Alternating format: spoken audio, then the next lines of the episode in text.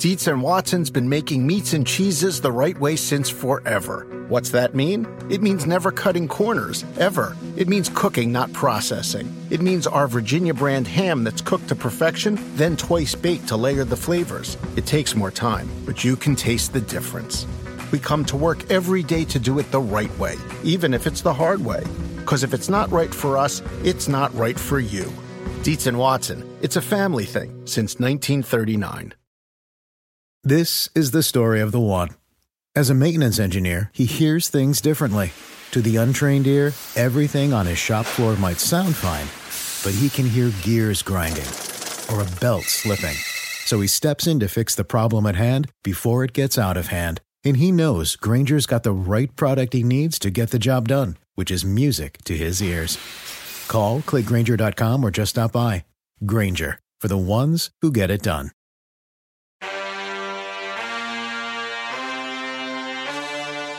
You know you're the first guest on my podcast? Definitely didn't know it was the You first weren't one. aware of that? No. Are you sure you want to get out now? I just get have a feeling these are fake and this isn't even going to go on because there's no way you got your own. no, no, they did. They're crazy enough to give me my Holy own. Can cow. you believe that?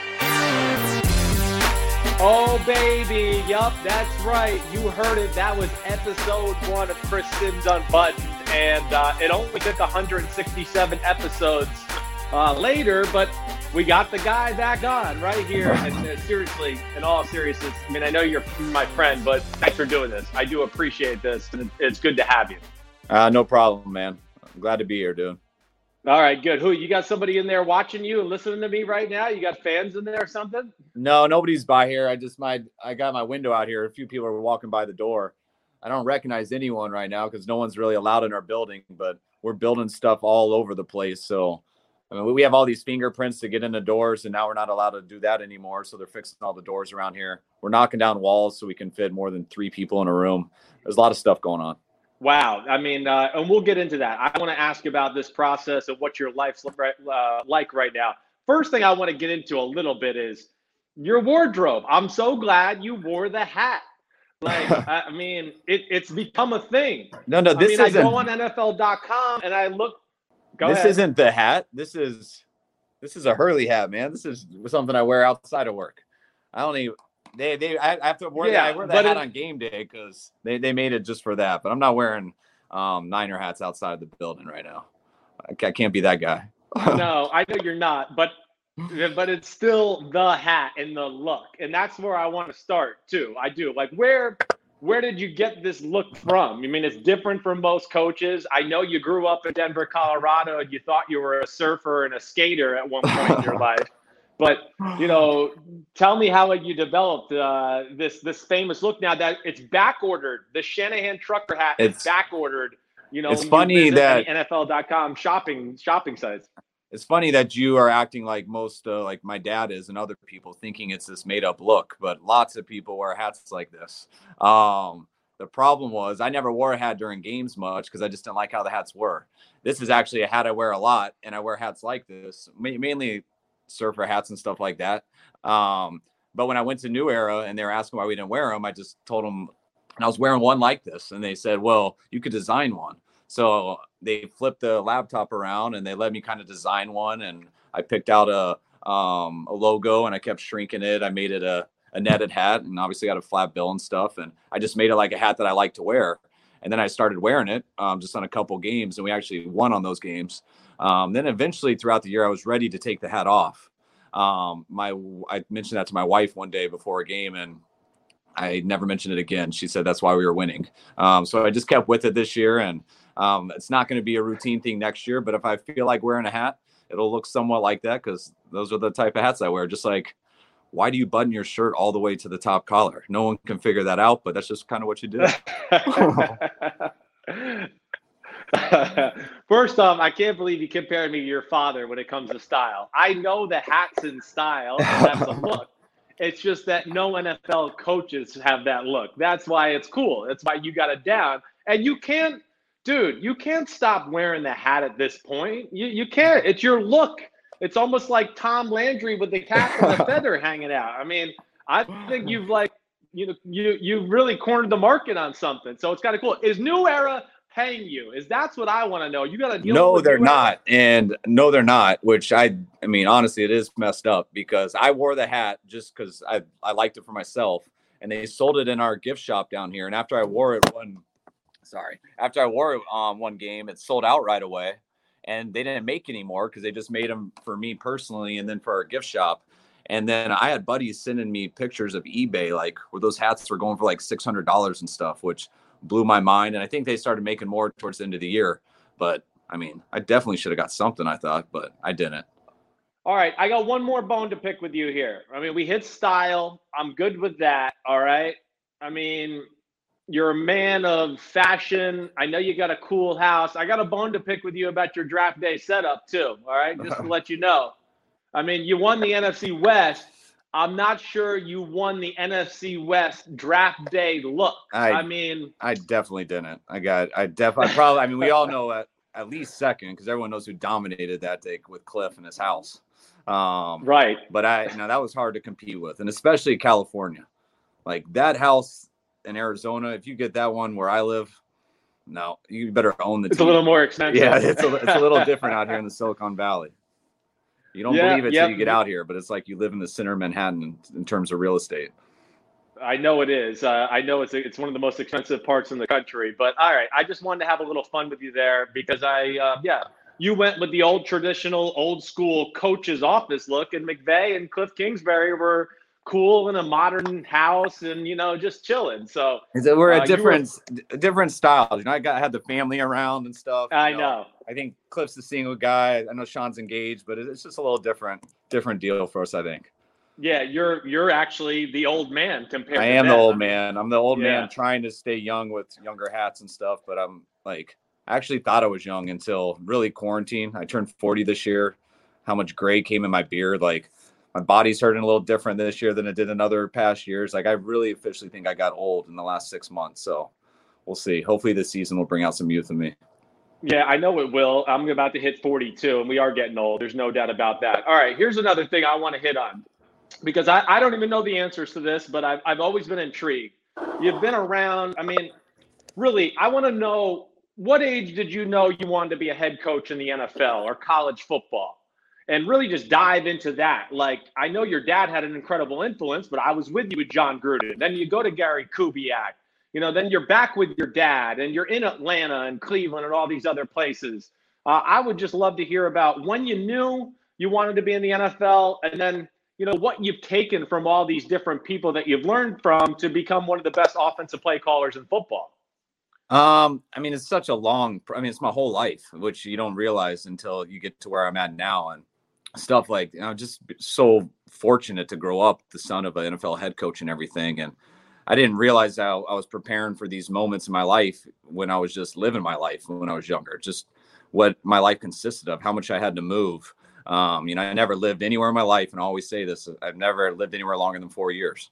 Um, when my dad was a head coach in Denver for 15, but we got there at the end of my freshman year in high school. So after three and a half years, I went to college, um, and I've never hit that for past four years. I got four years in Houston, I got four years in Washington, um, but I never got past it. So this will be my fourth year here in San Francisco, and I'm counting on at least being here longer. So I'm, I'm glad I can beat that record with my own family and stuff. But you move around so much, and you get used to the lifestyle, and to me, more the the, the importance of it or like i always looked at football as a job because i always looked at it as man that's where we're going to live the next year that like when what happens on sunday i mean i'd be so worried going to school on a monday um, the two articles that were going to come out in the paper that everyone was going to read and it was going to say whether my dad sucked or whether he was good. And it would be like kids saying are you going to move? Or are you not? Like and so it was always that i don't i can't imagine how it'd be like now with the phones and stuff and that's why i know it's that much harder. Um, but you just deal with that mindset always. And you know, I I loved football, um, and that's that's what I remember. My growing up with my mom, my mom and I spent so much time, and I was right next to her every Sunday our entire life, uh, watching football, and it just becomes who you are a little bit. And I wanted to play so bad and loved playing that um, I started to not think that I wanted to coach in high school and college because you just get. I mean, you met me in college. I, I I wasn't as talented as you were and some other people. And but man, did I want to play. And I, I just became so obsessed with becoming a receiver and being able to earn a scholarship and and get one and, and that's what I did and um, that helped me so much in coaching just being around top athletes like I was at Texas and um, actually getting to a spot where I could compete with them and what that level was like and really how they lived their lives and just um, just being around it all the time from a player standpoint like I was growing up from a coach's standpoint and um, then when I I decided I was for sure going to coach was my last year in football um, you know I remember them saying I could have a chance to go to the combine, I could pursue this. And that's when I just thought really hard about it. And I felt so exhausted with trying to turn myself into something I wasn't. Like I, I thought I could maybe go compete and be a, a last guy and maybe earn a practice squad one day, but I was never going to be physical enough to do special teams or anything like that. And um, so that's when I was like, all right, I want to coach. And right when I got into coaching, I realized within a couple weeks like how much easier this was not playing. I actually felt talented. you know, I felt like um, I had uh, whether it was genes or um, my life circumstances from growing up. I just felt right. I had an advantage over most people. Just even when you and I would talk football or just being at Texas would just be, I just always felt like I had an advantage. And then when I got around other coaches, I thought everybody was going to be like my dad. All I knew was my dad.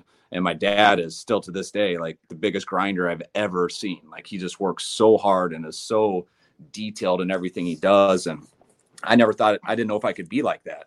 Um, and so that's also why I was like, man, I, I don't know if I can grind as hard as he did. And I like to have a little bit more fun and stuff like that. And then when I decided to do it, I got into it and I was like, oh my God, not everyone is like my dad.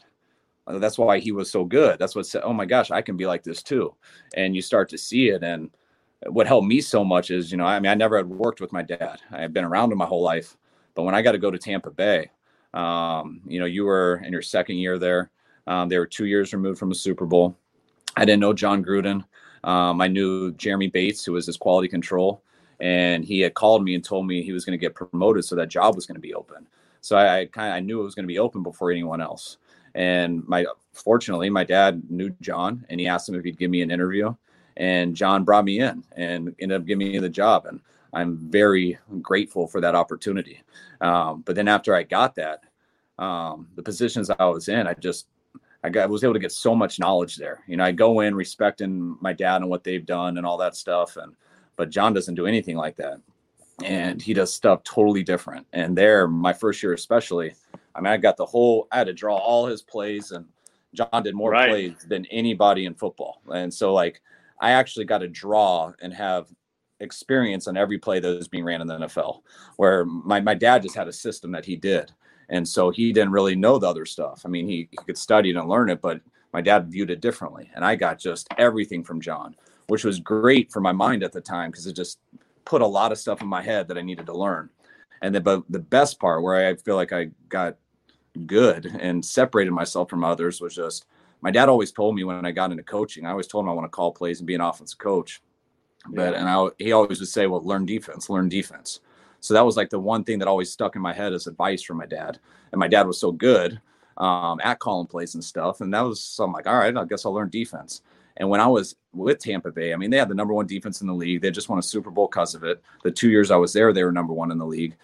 And after I got all my work done with Jon, you know, Jon, he sits in his office and grinds. And he'd come out and give me a list, and I'd have to go into my office, and it'd take me eight hours to do it, but I'd get it done by the time my second year came, I could do that stuff fast. And I was able to get all that done. And I spent so much time on the defensive staff and how cool those guys were to me. And it started with Monte Kiffin, who was the defense coordinator. Um, but we had a small room. We worked in basically a trailer. It was the old. I remember. Part. I mean, yeah. there was always. I tell the story all the time, Kyle. You sitting on the floor in the back of the room, listening to Mike Tomlin and Joe Barry and everybody else that Monte Kiffin, who else? Rod Marinelli was in the room. Am I missing anything else? Gus Bradley, was he there yet? No, Gus wasn't. Raheem Morris was, Joe Barry, Joe Woods, Monte Kiffin, Ooh. Mike Tomlin, um, Rod Marinelli. Like it was just there, it was unbelievable. And they were running a system that was just extremely sound. It was Tampa 2. Um, and then they played an over and under front where they played man and three deep zone out of it. But that was about it. And they had a few blitzes, but it was so sound and detail oriented, very good run fits and everything. And I just got to sit in there and just listen to how defensive guys viewed football from the fronts, how to fit on fullbacks, how to do everything. And I was also in the meantime learning just thousands of plays. And so Right. Instead of just learning plays from like an offensive perspective and be like, oh, this is a really cool one, I was learning it from like, all right, well, this is hard on the defense if they're playing this front. This is hard for that linebacker only if this is his responsibility. Is he two gapping? Is he spilling? Like just little things like that to where you start to, all right, I do like this play, but man, this play sucks versus if they're coaching their linebacker this way. And then you see how they're coaching a linebacker different the next week. And you just get an idea of how to attack people and how to attack rules. And that's what was really fun for me. And then I got my first job um, as a position coach in Houston, where I was a receiver coach. And um, I went out there and I was with Gary Kubiak, who had been with my dad forever. So I was expecting to go out and finally um, learn my dad's offense. And Gary brought the exact same one that year because it was 2006, and we're just he, he was a new coach at Houston, and we're just implementing the Denver scheme. And I just remember getting there and so excited to learn it. And it was from where I just came, it was the most boring thing in the world because Jon Gruden was just offense on steroids and just so much crap. And then Yeah. I, and that's what I knew. And then I go to my dad's and Gary's, and it's just so much simpler. Like we're not, and it's uh, like, and all I knew was Jon's at this time. So I'm calling my dad and stuff, and I'm talking to Gary. I'm like, how can we do this? Like we're gonna get killed. We got to do a lot more. And that's what you just all you know is where you've been. And then you go through the whole year, and I'm like, oh my God, there's so much stuff I worried about in Tampa that it really wasn't that big of a deal here. But there was also stuff too where I'm like, man, you know how much better we could do if you if we did it this way, like we did in Tampa, and you start to find, all right, here's one way, here's another. Where are you? And that's Right. kind of I always got in between those two a little bit, and mine was always predicated off of what the defense was doing. But I loved the system and stuff that my dad had and that Gary had, and how detailed it was. It was very similar to the defense in Tampa with how their run fits were, and it was it was very anal and exact, and not a bunch of stuff, but it all fit. And then I kind of just everything I've ever put in, you you learn everything, but it has to fit, and it has to fit in what you're attacking. It has to go with the theme. I'm just not trying to just dial up plays. You're trying to attack certain things and unlock certain things, and that's a defense. And so you got to understand that defense and how it all goes together. And it's still evolving. I mean, you, you never stop learning. You understand football, but you got to adjust your players every week, every year, and you definitely got to adjust what you're going against. So it's, I don't know. It never. It's always a hard question for me to answer because I don't know. Like it's, it just keeps going. It's a great answer. Don't worry, you're good. You, you are. It's it's spot on. I mean, it's what I wanted to hear. I don't think I've ever really had that conversation with you as your friend, really. So I was interested to hear it. All right, so just to play off that, because it sounds like you took some of the craziness and the creativity of Gruden, and then the sound coaching and maybe being a little bit more simpler of Kubiak, combining that. Um, that's how for all the people listening that's how shanahan cracks the code letting and then then him knowing what defensive rules are uh, I mean, I, I think that's wh- what I find fascinating. Is that fair to say, though? I mean, okay, so when we were Gruden, we had what 190 plays going into a game, maybe over 200. Just you know, I don't want you to tell us anything you don't want to tell us, but like, how many plays do you go into a game with now at this point? See, it's so different now because like I might have 30 types of plays, which aren't much. Um, Right. but it's a way to organize it and a way to pair them together and a way to mix five eligibles around. I mean, if you have 30 types of concepts and you have five eligibles between your backs, tight ends, and receivers who are somewhat interchangeable, like Right. what what do those different packages give me? All right, if I put out two tight ends, well now based off of our studies, you're getting these type of coverages. All right, well now I'm gonna package this stuff with that, and, and it's how to run stuff that you're good at, that your quarterback's good at, stuff that you can always do, but you're still uh, a- attacking the defense, and they know, don't know what they're gonna get, and so you got to find ways that it looks different because it is different, but your quarterback's doing the same thing he did the first day you met him. He is taking a hitch and throwing a one. If he's not there, he's going to two. If someone's under there, he's checking it down to three. And, and like that never changes. But you can change that in so many ways with how you deploy guys, whether you do it from wide splits, stack splits. You can have a way to be in three by one, but run the same play the next week out of two by two, just in how you use your back. It's um, it's it's really just numbers, you know. And then it depends who you're going against. You go against guys who just play zone and defend areas of the field uh, or then you go against guys like Belichick, who to me play the numbers battle. He's got 11 guys and you got 11. He knows he's got to stop five eligibles. If he's going to rush four, he's got six left, but he wants to double this guy. So now he's got here, and it, it almost becomes math and where on what you're attacking. So there's all these different ways to do it, and it never stops. And and it's throughout the game, and you can't. I mean, you can't control it all, but you can prepare the best, and that's to me what's different about football than every other sport. Like it's not continuous play. Like we have 11 guys, we're calling a play, and that play is lasting about four seconds and there's 22 people on the field that are in chaos, but they're coordinated. And then you huddle up or you do a no huddle, but then you get the assignment again and you go out again and try to execute it. Not any other sports are really like that. And that's why, like, that's why I think you will compare it to military stuff sometimes because you're you're sending 11 guys out on a mission, even though it's only four seconds, but it's coordinated. You've worked on that plan and you try to pull it off. And what happens when it's not pulled off? You go to plan B, and hopefully that's your quarterback makes an unbelievable play or someone catches in double coverage. And then that's the stuff that players make good coaches. But there is a system to it in our sport that I do think is different than I can understand in other sports. Yeah, I mean that's it's well said. And you know, just something I want to ask off of that, like how do you deal with the conflict then of okay, I want to be creative and do stuff and maybe push more onto my players but also go, wait, what I'm doing is really good and working. I mean, is that something you figure out during the meeting, during meetings during the week, or you see guys just not executing maybe something new you put into a game plan? I just, how do you balance that and know your team is ready for something new and something more? Yeah, I mean, the biggest, the biggest key to a coach is just putting a player in a in a position that gives them a chance to be successful. And that's right. what a that's what a play is. That's what putting it together a game plan is. It allows these guys to have a chance to do something that's still hard. They still got to find the they still got to get to the open guy. They still got to beat a corner who's very good in man-to-man coverage. I mean they still got to block a guy who is a lot more talented than them. So there's all that stuff that goes into it. And very rarely do you just feel you can go out and just pick on someone. I mean, I never feel that way really until like you have a plan. And if you are better and you have a plan, you can attack. But when you put when you put guys in positions where they go out there, even if they're going against someone worse, and those guys on defense know what you're doing, and the players feel helpless, they always want more. Now, once you get more to them and they feel like they have the answers, but then they go out there and they make all the wrong decisions, or they bust a route, or they bust coverages, and you have too many checks and you just your guy plays like shit. That's when you're like all right that was my fault. Uh, i got to take some off. But some guys need it some don't.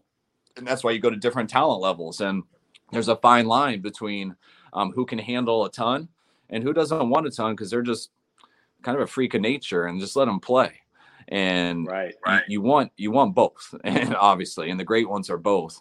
And i don't in our league because of film because of coaching because of the other talents I don't care how big of a freak you are. Eventually, like you you have to have a plan. You know, if you want right, to right. reach your potential. And the guys who can handle that are the guys who end up being the great ones.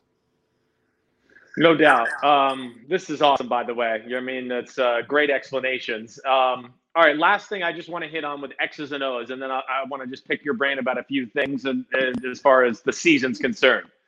But you brought up like the Tampa Bay, how you know, the defense was simple, right? And they played cover two and cover three, but they were sound and they always knew what they were doing. Now, you know, you have the Seattle scheme, right? Robert Saleh does the Seattle scheme. I I am a guy or anybody that listens to the podcast at times sometimes complains about the Seattle scheme, going, you know, I wish there was just a little more versatility from time to time and a little more of a just a change of a look to keep some of the better quarterbacks on edge.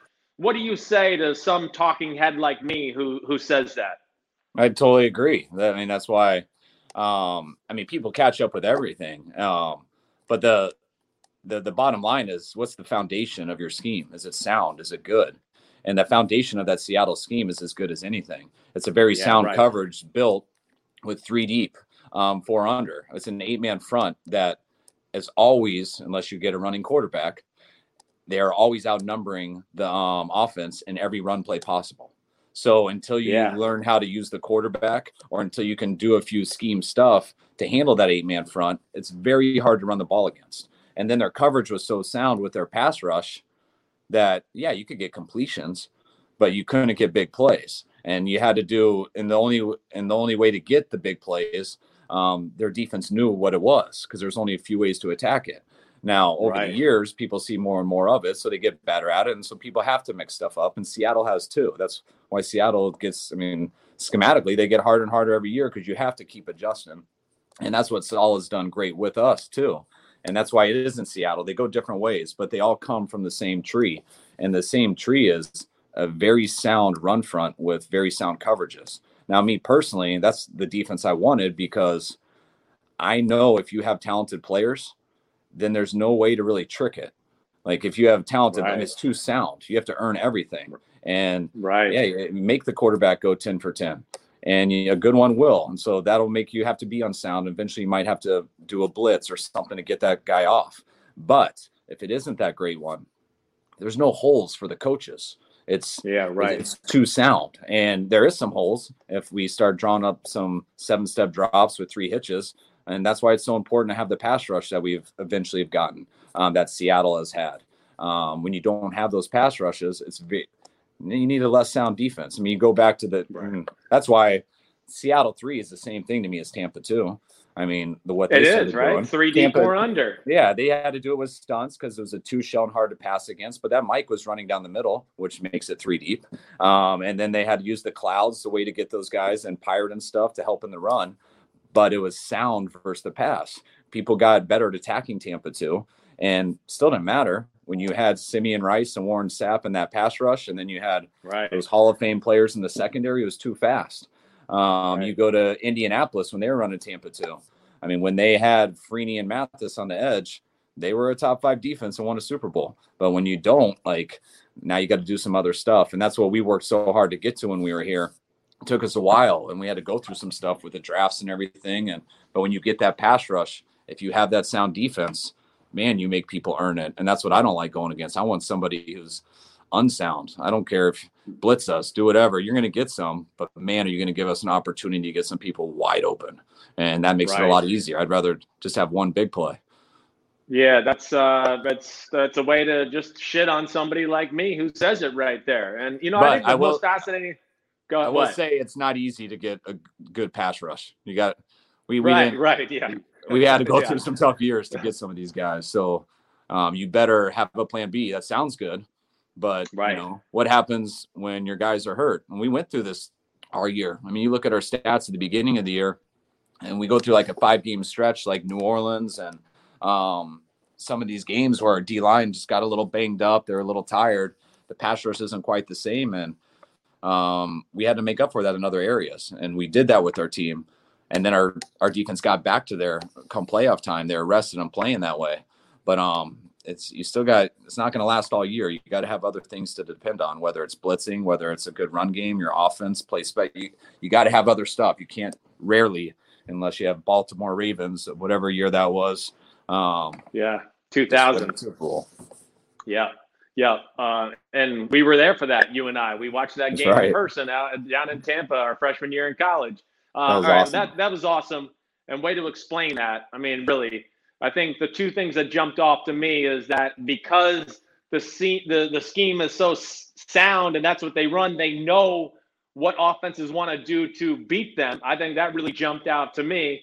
And then the other thing I learned is that Kyle Shanahan, aka the Code Cracker, his least favorite defense to go against is the Seattle scheme. So I think that'll be uh, fun for people to hear that. Um, It's What? a sound scheme. They have lots of different Yes. ways to do it, but that's I why know. I wanted it. I know. Yeah, I hear that. All right, I want to just revisit last year a little bit. Okay, um, I know it was a great year. I know it didn't end the way you wanted to, but I, I just want to get like just some 49er fan type questions out there. You know, the first thing to me is uh, you break training camp, right? Jimmy Garoppolo's coming off a knee injury, and oh, he threw five interceptions in a practice against the Broncos, and there's all those questions and things like that. But like realistically, when you left training camp, you know, I know you thought you guys could be good, but like how good did you think you could be at that point in late August, early September? Well, I knew we were there on defense. We all did, you know, and we had, I mean, the, the D line we were going against every day in practice, um, we knew was legit. And um, even seen in the preseasons, the scrimmages versus other guys, I mean, it was very tough training camp to go against those guys. So I definitely knew in training camp it was the best defense that I have ever had been a part of on any team I've ever been on, you know, except for probably my first year in the league at Tampa. Um, so we felt special about that. It was different. Anytime you have a defense like that, you feel like you're a playoff contender. Um, it was our offense wasn't there yet when we started. I mean, Jimmy just came off ACL surgery. He was going through all of that. Um, had some good practice. Had a one very bad documented practice, which is crazy how documented a practice is. Um, but it was a bad one. Um, and then you don't get to go out there. So there's a lot of unknown when you're coming off an ACL, and that takes some time.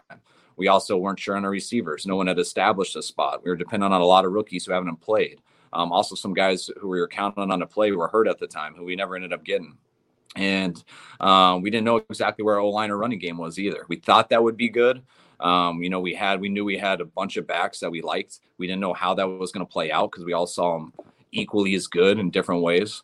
Um, but then we went into that Tampa game, and our defense played that way, like we expected. Our offense kind of played like we expected too, just very inconsistent. It was very cool for me early in the year. I'd never been in this situation to try to try to call a game to help our defense. I've never been in that right. situation. I've always I've always felt like if we don't score, we're going to lose. I've felt like that my whole life. I think I've only been on one. I think I've only called plays one year in my career where I had a top ten defense, and that was I think they finished tenth at Cleveland my one year.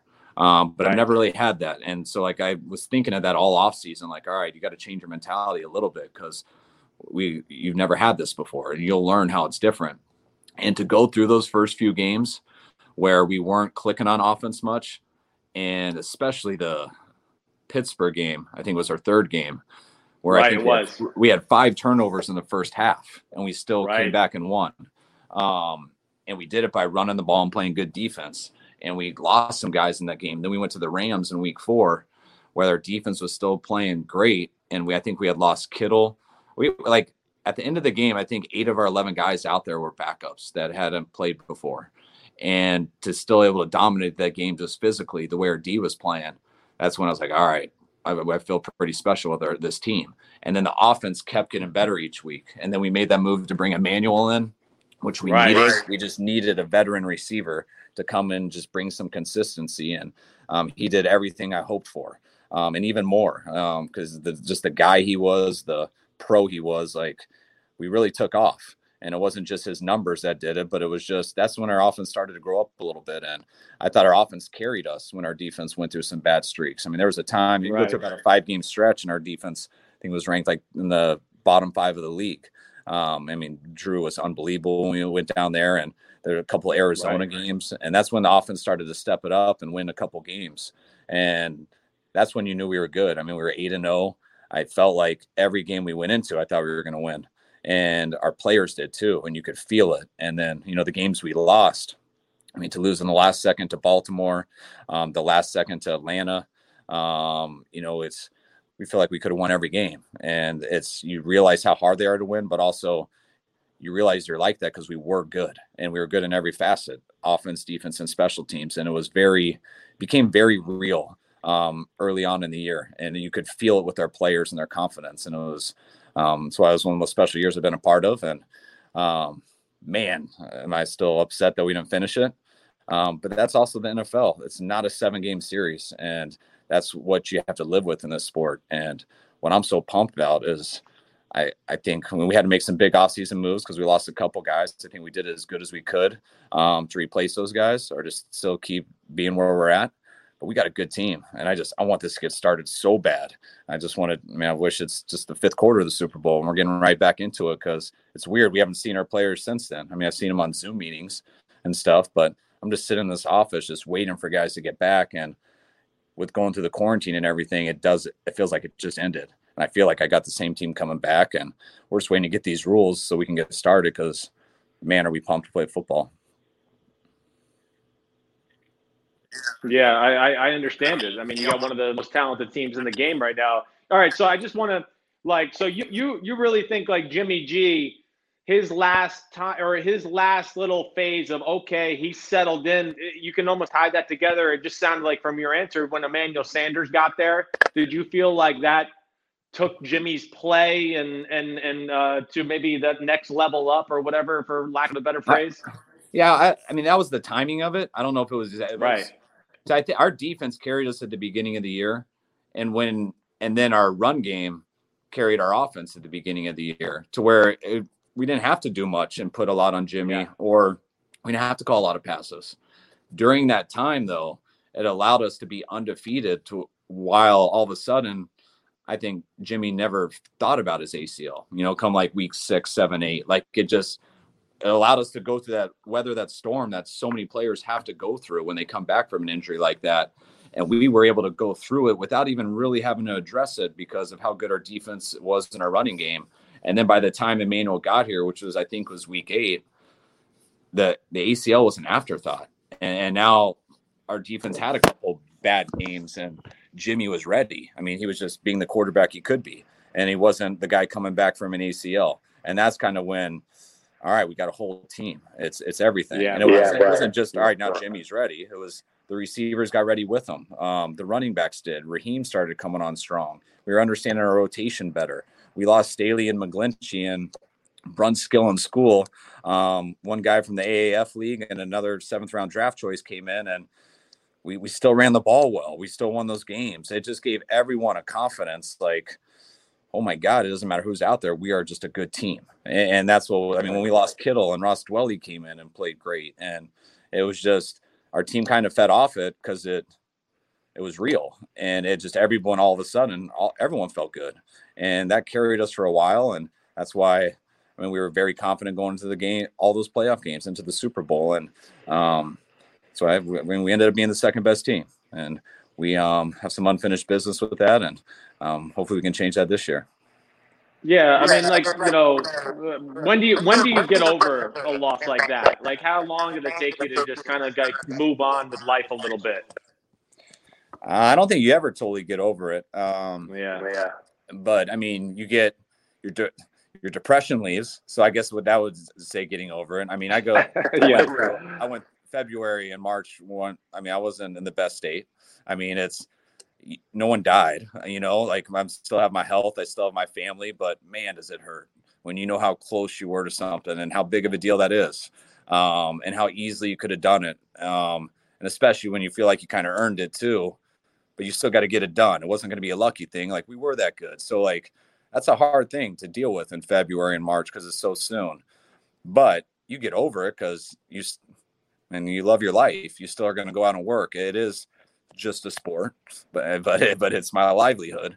But that's where you get over like the depression and everything, and now you get ready to go compete again. That's what I enjoy doing. And I've also seen this long enough to where I mean, I've just watched my dad go through so much stuff, and I've watched myself go through so much stuff that in order for you to be a good father, to be a good person, and how much it does mean to me, which you know how much football means to me. Um, our Yep. players know how much it means. to Anyone who knows me knows how much it means to me. But that's also why you got to make sure that you know you're a, you're a man first. You're like you're a husband first. You're you're a, a father first. You are not just a football coach because you can't let that define you.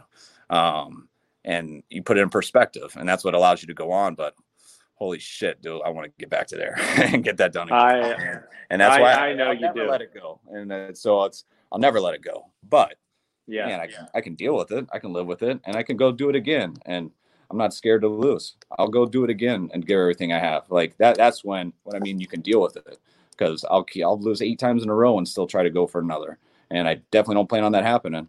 But that's when you know something can't break you, no matter how bad it is. And that's Right. it. Does kind of make you stronger. Like if you ever told me when I was little, like, hey, you'll be at this point in the Super Bowl and this is what happens, I'll be like, oh my god what what do I do? Do I just go cry for the rest of my life? You'd be like, no, you had a tough couple weeks, but you moved on. You were the same person. I'd be like, oh man, I didn't think I could handle it. And you do. You just handle it and you get stronger and you get you go through these deals that make you stronger and wiser and they do make you better. Like I promise they make me better. I just when you have a Super Bowl ring, it makes you look better. So I want to make sure we get one of those because that's what we all work for. Yeah, I know. I mean, have you got to watch the game with your players, Jimmy? Anybody at this point? I mean, have you I've had wa- many conversations with guys on the team Yeah. about it? Yeah, during the Zoom meetings and stuff, I'd pull it up a lot. It came up a ton in our cut ups. Um, I have not sat down and watched play one to the last play with them. Um, I would like to do that was my plan in OTAs when I could get everyone together and to do something like that. Um, I'm going to do something similar to that here when we get everyone back, whatever day that is. Um, but there, there's parts about it that you, it is a new year, but you want to address it because you don't want guys to run from it at all, and you right. want hungry over it and see like, guys, it's not it's not rocket um, it's not rocket science. Like you can just this is why we lost. This is why we could have won. Like it's these plays, all right. There's, there's never one play. There's a bunch, but it adds up, and everyone can sit. You can, however you want the mood to be, you can dictate that. Guys will be like, "Oh my god, oh we can easily do this again," or you can just crush guys and make them feel horrible. I don't want to do that. I want guys to see how easily we could have done it, and also remember how hard it was to get there, because that's also what people don't realize. Like, eh, yeah, we have a good team on paper, but all our guys right now are independent contractors. Like, and I guarantee our guys have been working hard, but our team hasn't been working hard. And yeah, you you become a team by working hard together and go, going through things together. And that's what none of us had done. Um, so when our players get here, uh, yeah, I'm going to show them some of the Super Bowl, and they know we have one goal to get there, but they have to know like we haven't done shit yet, and we have to put in the work as a team. And that's why I'm just so excited to get these rules and stuff because we're ready to put the work in. I've been talking to our guys; they've been working so hard individually, but I want to get our the Niners better, not just individual guys. You know, I got like because you made these comments to your fans, I think a few weeks ago about I want to get back there right now and do it again. And you know, my buddy Florio, he takes that like, oh, you know, is Shanahan saying Super Bowl or bust? And, you know, he mm. tries to, to play that whole thing. And, you know, of course, I mean, we, you know, what do you say? I know it's not like that, right? I mean, I know you're not afraid to go through the process again. No, I say, I mean, I, yeah. that's why none of yeah. us, that's why I, I never want to do this stuff. That's why it's taking you, you to 167 podcasts to get me back on. Cause I know Florio's to find something on here and he's be like, oh, but Kyle's only worried about this. Like, and whatever. I don't get mad at anyone because you guys need content. Um, but that's that's just why it's hard to talk. Like, man, we were right. short of the Super Bowl. What do people expect us our expectations to be? I mean that yeah. that's what it is. No, I don't want to say that because someone like Florio might make a headline that makes me look like a douchebag for calling someone like that. I, can I talk like this on your podcast? You totally. This is my podcast. You fucking can talk. I feel like I'm want. FaceTiming with you, so I'm gonna get too comfortable. um, but hell yeah, we, we feel like that. But do I think we're just gonna? If we just think like that and think we're gonna show up, we won't get to the playoffs. Like, right? It's this league is too hard. Like, no one has an easy way. Like, my, the hardest years of my life have been coaching. I feel like I've been the two years I've gone to a Super Bowl because you know you have a good team and how much harder it gets each week the way teams are playing you and how how intense it is because you don't want to mess that up and this year will be so much harder and we can have a better team and still not do what we did last year and no one's right. more aware of that than myself i've been around the sport way too long but every time i answer a question i'm not going to cover all of that but that's all i talk to my players about is once you feel good in this league i promise you will be so humbled it's unbelievable like you always need to be thinking you're about to get fired. You always need to think you're about to get cut. You always need to think you're about to get replaced because you are.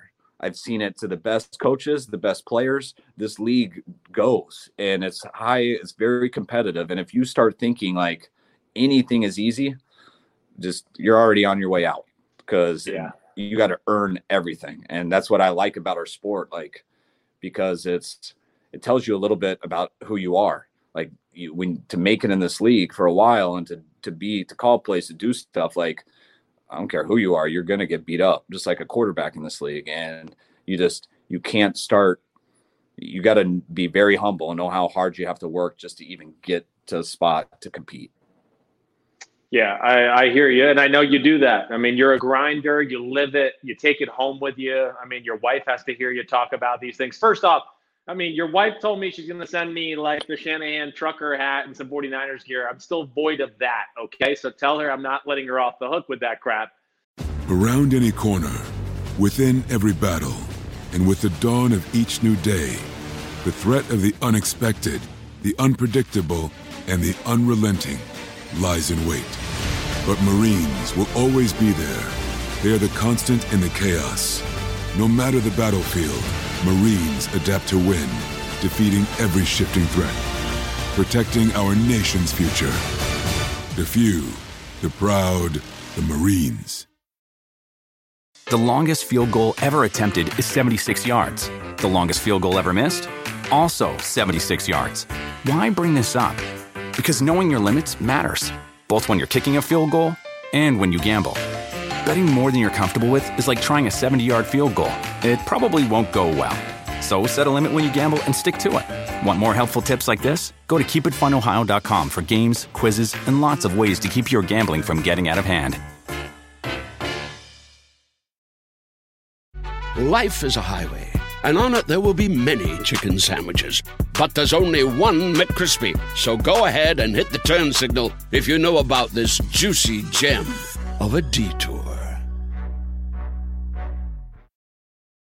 Um, but all right, I got to just hit this a little because I, first off, this is the number one thing I've always been impressed with you or, or by you as a coach, and even John Lynch, who you know I played with. You know, we were there in Tampa, and uh, great guy. But your honesty, I think your honesty is the thing that jumps out to me more than anything, and specifically when it comes to hey, the tough conversation that you probably had to have with Jimmy Garoppolo this offseason when all the rumors were flying of the Tom Brady to San Francisco talk and all of that stuff.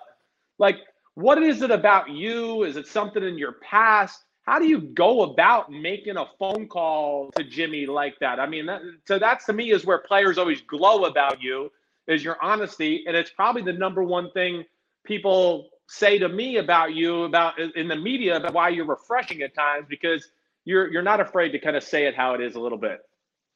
Um, I mean, I, I think it'd be so much harder if I wasn't that way. Like, I don't get how you can talk with it. I'm not, I'm not a good liar, and I can't keep. Like, you can't. You just, I, I don't know. You just, it's easy to talk if you just tell people how you feel. And right. now it's sometimes it's hard to do that. Um, you don't know what your situation is. You don't know how people are going to judge you, and people are always trying to beat you up in this league um, and everywhere.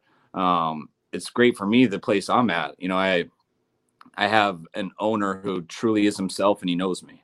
I have a GM who's truly himself, who got into this business for one reason because he missed the camaraderie of uh, um, having one common goal and trying to achieve something. He, he, he wanted to be back in football so bad because he missed trying to chase a championship. And that's it. That's the only reason he got back in here. Not to mention he's a great person and knows a lot about football. And I have an owner who just is a genuine dude. Like there's no agendas with any of us. And so when you have that, it is very easy to be yourself because um, everyone knows what our common goal is. Like even if we have arguments and stuff, it's well, it's not like that one's trying to get credit or one wants to do this or one wants to be famous or like so no it just that's truly what this guy thinks will help us get to the super bowl and that's how they know i think too and so it's so easy when you have like-minded people even if their personalities are different, that just their intentions are the same. And that's why I think it's different for me in this organization and how easy it's been for me to be myself. Um, on top of that, with players, I mean, that was another big advice that my dad always said just always be honest with guys. Um, it's something I've always done. Um, I think it's hurt me with probably two to three players in my career. Um, which some people don't like what you have to say. But I've also learned sometimes you're the only person who tells them the truth, and some of these guys get so distorted from people don't know. Like I don't know how the stock market works and all that stuff, and but you know, uncles and agents and girlfriends or wives, like they don't know what the three technique was supposed to do, what the coverage right. was like. But everyone cares about everyone. You hear all this stuff, so people get fed so much stuff, and man, you know, players don't know half the time either. Um, and sometimes coaches don't. Like, not everybody knows the big picture. And it's, I mean, that's the easiest thing for me with players or coaches when you have to have that tough conversation is they know I'm not trying to hide from anything. And it's to just explain to them what, hey, man, this is what I do. This is what I'm responsible for. Um, I am responsible to pr- pr- put out the best team possible for the organization of the Niners. And if I don't do that, like I, my daughter might have to move schools again, um, or that I might have to end up firing this coach, or I might end up having to cut this other player. And and you you explain those to guys, and everyone just gets it. Oh, all right, well that makes sense. Man, I I better do this better. you know, like it's it's yeah. not a it's not a threat. You're not it's not high school. It's not college where you know the guy's still on scholarship there for four years. Like you are running a business. And yes, I'm a football coach, and that's how I carry myself, and that's how I talk, and that's why I love hanging around football players. I love hanging around football coaches. I don't care what your age is. I, I just love being around football people. That's what I enjoy. Um, but you are still the boss, and when you understand the business of it, and you can understand all that and explain it to people, because it's not that complicated. You just have to have the experience of it people appreciate that and then they understand why you have to make decisions and we all want everyone to get paid we want everyone to be we're all good people but you got to remind people what your job is sometimes and then then they'll actually come to you for advice and they'll be like you know what that does make sense all right these other people might not know that side of the story and that's what i think people appreciate the most and i mean i didn't have many coaches that were always honest with me either and that stuff drove me crazy as a player and I mean, I resort, I, I talk about my playing days way too much because I didn't have really playing days. But I mean, I was played at a big time college and I was around it a lot. And, um, but I learned so much from what I went through. And I'm like, I mean, I never, I, any coach who yelled at me or anything, I mean, I didn't care if coaches yelled at me. I just know when someone's teaching me and when someone's right. Not. And very right. rarely was someone teaching me. And, and that's where, my biggest thing has been I just want to teach people and I'll be myself. I can be intense. I can naturally maybe yell, not very much, but I don't, but I'm nothing's worse than when you see coaches who are doing something based off of someone else watching them, like who raise their voice because someone else is around, or because the GM's out on the field today, or the owner, right. or whatever right. it is, or because the head coach is right at them, so they're going to yell at that guy harder in front of the team, so he covers his ass. And like it's, players know that. Players are smart. We all know that. And you got to, you just got to be a real dude. And when you're in an organization that allows you to, which it has here, it's so much easier. You don't have people coming in and question you all the time, like, hey, why'd you do this?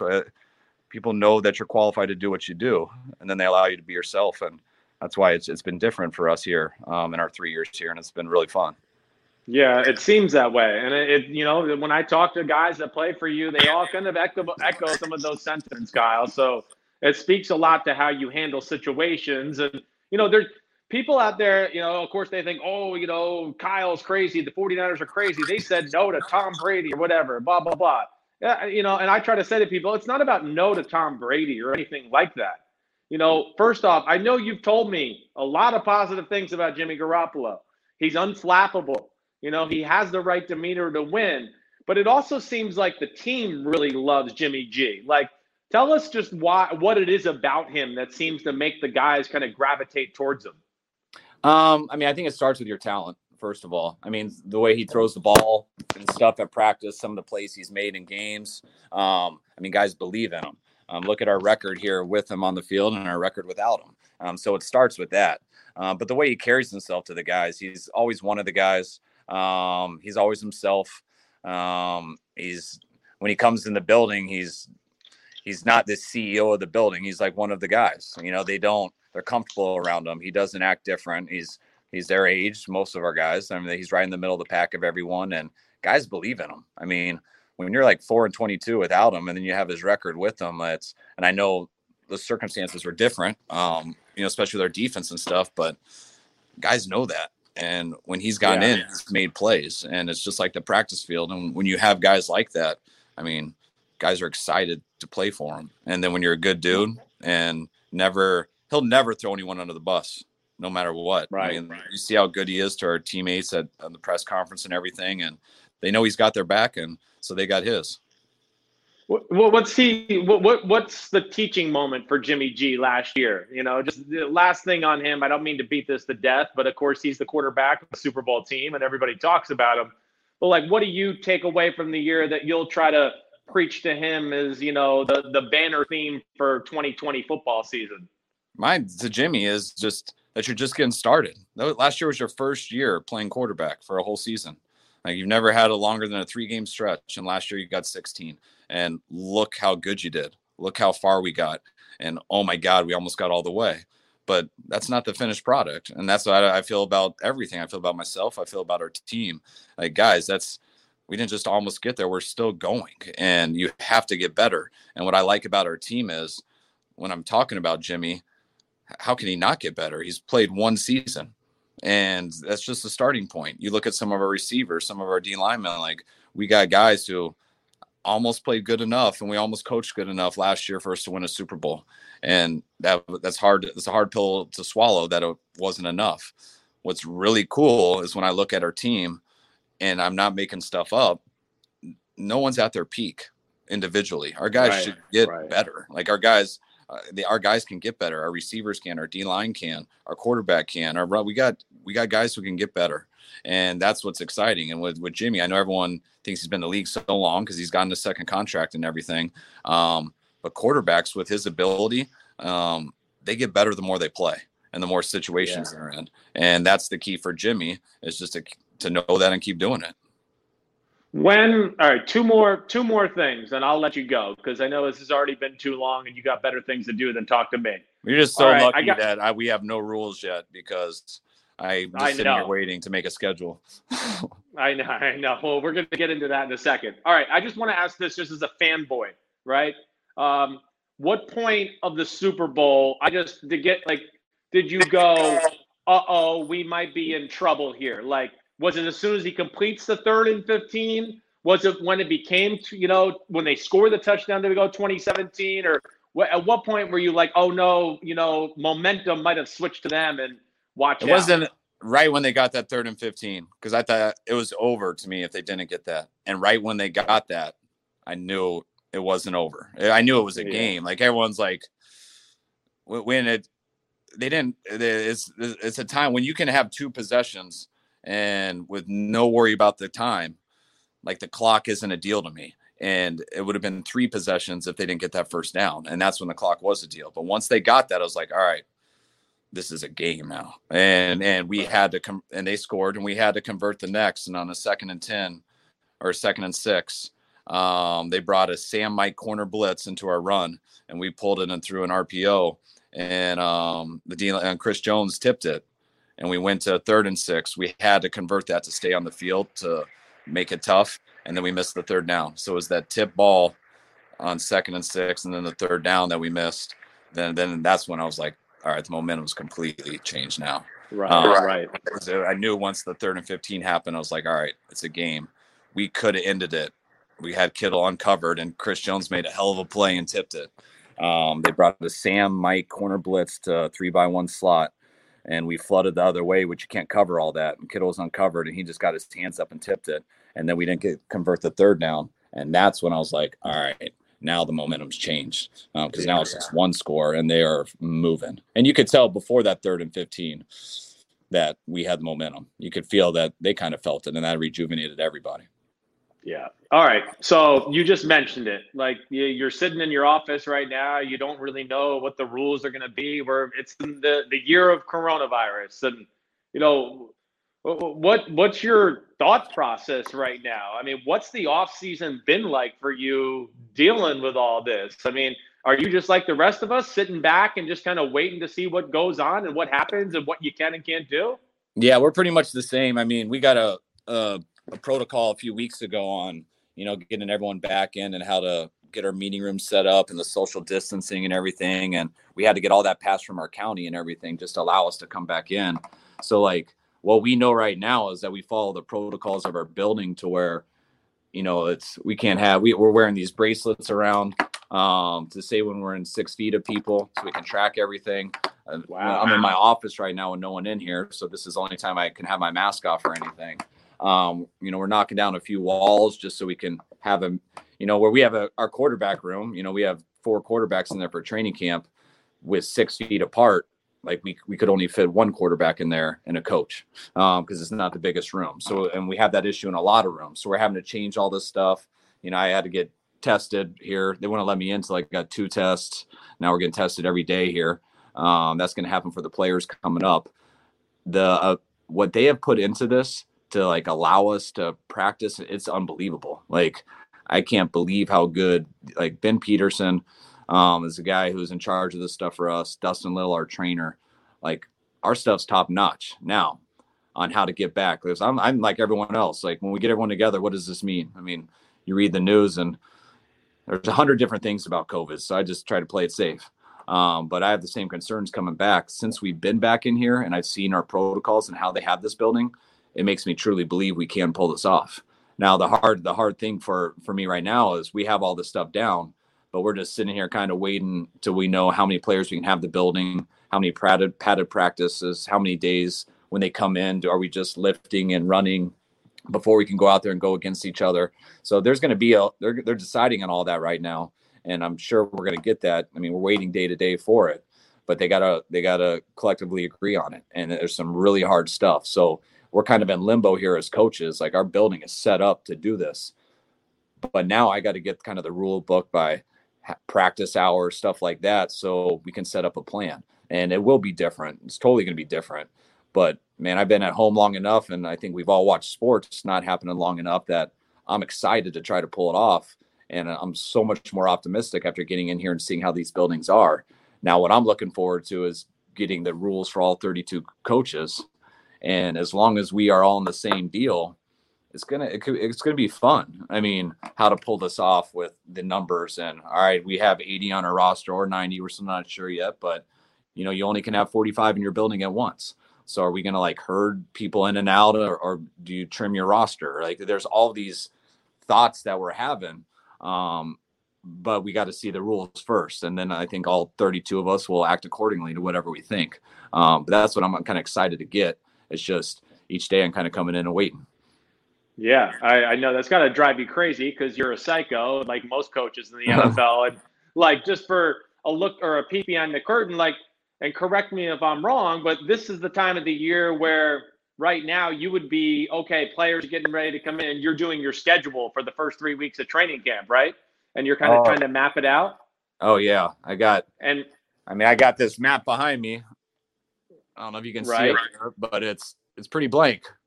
And yeah, all reps and stuff down there, and how what we've done each year with ones, twos, and threes, and I mean we we get the numbers right on how many plays we're going to put in, how many reps we're going to get each guy, how many days we have practice, how many reps you need the ones to get ready, how many reps you need for the to allow whoever's competing to show who's better, um, all this type of stuff but you know, we need to know how many days we have, and I'm going to sit here and try to fit all that in. Um, and if it's different, which I expect it to be different, uh, then we're going to adjust. Um, but what's cool, I mean, this is the first time, you know, we've gone without preseason, and that that does help a lot, you know, because usually you got to put in those travel days for that, and I, I don't care as much about the game, but you miss practice the day before, practice the day right, of, and practice the day after. Um, so knowing that we don't have those, even if we have less days, I think we might be able to make it up because we don't have to go to travel to games. So we might be able to get the same amount of work in, but that's all we're just kind of waiting to see. And I can't imagine the stuff that they're having to agree on. So like I understand why it's taking long. Um, but it's coming and I think they're going to have it sooner than later. Um, and I mean, where I felt compared to a few months ago, I, mean, I feel good now. I think we'll get through this. I'm watching like the European leagues and their soccer teams and stuff, and they're not in a bubble. Right. And you know, I think I think there's a chance when we bring everyone in, the testing could not be great right away, like it looks like with all these college teams when they come back. But I do feel like the way we run stuff and the way these buildings are, that we can get it under control over um, a few week period, a month period, and have a chance to do this. And um, I didn't always feel that way, but from what I've seen and what I've heard, um, being in this building, a lot more optimistic than I used to. That's interesting, though, that you would rat, yeah, that you're, you know, you're pro no preseason games. You you want that extra. To, to you, it was all the way that extra practice time beats the experience of the game and whatever it whatever else it may be that it includes for some of the younger players. Well, yeah, it's just it's different this year. I mean, I'm all for the preseason because there's a couple guys we've never seen in a, in a game who are pretty good in practice, and then you throw them out there in a in a preseason game and they freak out, and you're like, all right, they're not ready. We got to put them on practice squad, and and that's right. good to know. And it's also good when we can't decide. These guys are neck and neck. It's nice to just let it play out and to see what happens. Um, but this year is different.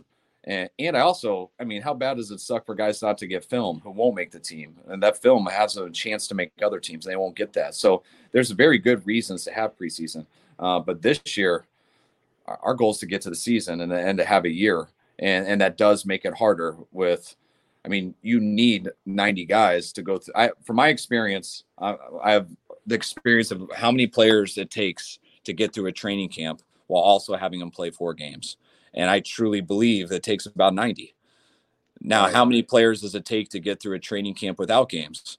I don't know. No one does. We've never done this before. I don't think it takes 90. And so, like, that's what we're all going to try to figure out. And that it does make sense that it's going to be a lot easier to social distance and stuff with less people, you know. But I know I need 90 if we're playing these preseason games because there's it takes too much out of guys Right. but we're not. So now how many do we need? And that's what I don't know. And that, that's what I'm trying to think of right now. And because we want to do our best job social distancing and stuff. And that's going to be a hell of a lot easier with 53 than 90. But you also, you, got to, there's a lot to figure out. And that, that's what's going to be fun in these next couple weeks. Um, cause I don't, we're not going to be practicing right away, regardless when they decide. And there's going to be a process where they're just lifting and running. Um, so I'm not panicked about it just a little bored. I just want these rules because I came back ready to work, shaved my beard, ready to go, got my like mindset on, and just coming in here and I keep ending up coming home before dinner. And my wife's like, "I thought you were going back to work," and I'm like, "I false alarm. Um, one more day." Yeah, yeah, she's sick of you, I, and that's understandable. I get it. I get it, Mandy. You're sick of them. All right, last thing, last question. I just threw on it because I've had a few friends around. Like I have other friends that are coaches. In said like last thing and last question going on for a long time now, dude. We got to Okay, this live thing is wanna- saying an hour and five minutes, and you told me thirty at the most. okay, all right. We'll go. We'll end right there. I'm gonna just end it. Okay. You know, go ahead. All one right. more, dude. You want one I more? I was gonna ask. Well, I have some like friends on some other teams where, you know, their facilities are inadequate, right? They're smaller in their team facility. They're like, man, I don't know how this is gonna work or whatever. Is it like a blessing in disguise that your facility or the teams that have facilities like yours are connected to a stadium? Because I Oh, kind of talked God. about this. I mean, uh, we would Yeah, be okay. if we weren't if we weren't by our stadium, we would have a huge issue because we don't have a lot of real estate and we don't have 200 yard fields, uh, which is I've never been in a building that doesn't have at least three. Um, so we don't have a lot of real estate because what we talked about early and the land out here, there's not a lot, but we are right next to the stadium, and like we can't fit in our normal facility. The biggest meeting I can have is with 30 people, with all of them being six feet apart. Luckily i can go over to the stadium and we can use this area where i can have a meeting with 60 people you know but like if if there wasn't social distancing our team room fits 90 now it only can fit 30 so like what if like i don't know but i that's that's what teams are going to be like um who aren't by their stadium like in atlanta they have a big flowery branch they should be able to pull it off not by the stadium but i don't know like the chargers or, or the rams like i don't know like if they're too small I mean, that you just, if we didn't have the stadium, I'd have to bring 30 guys in to have a meeting and I'd have to bring 30 in later to have a meeting. I, I don't know Oof. what I, or I'd have a huge tent on the football field. Like we, we have to follow these rules. And that's what, that's what's when you come in here, you see, it's like, oh, all right, we, we can pull this off, but it's going to be hard um, for the coaches and it's, it's going to be cool for all get the same rules and stuff, but th- those are the challenges. You're done. We did All right, it. man. Okay. Appreciate Thanks dude. for being an awesome friend. You the man. All right. All right. Get out of But- here. Go do what you got to do. Just press leave on the bottom of the thing, and you're all done. All right, I'll be ready for like podcast 425 maybe. Okay. All right. Dude, sounds good. Sounds good. See you, dude. Be good. All right, man. That's See it. See you, dude. That's it for Chris Simms Unbuttoned. That's Kyle Shanahan. We got to tell the 49ers maybe to buy him a stand for his cell phone or maybe just buy him an iPad, do something like that. But I hope everybody enjoyed that. Um, as you know, that's one of my best friends in the whole world. He's a great coach. And anybody who listens to this interview, I think, is going to realize wow, he loves football. He's smart. He's very detailed. He lives it. And, uh, you know, he's, he's a good guy to listen to talk football or just talk in general as a friend and a guy. And I hope that came off uh, in this interview. But that's it. Peace out. We'll be back next Monday for Chris Simms Unbuttoned. I think we got Ahmed Fareed going to be leading the charge with me. We're going to hit a bunch of different topics around the NFL and probably do something fun that, you know, social media can shit on me once again because that seems to be a fun weekly thing right now. All right, everybody. Have a good weekend. Peace out. Chris Simms Unbuttoned. Peace.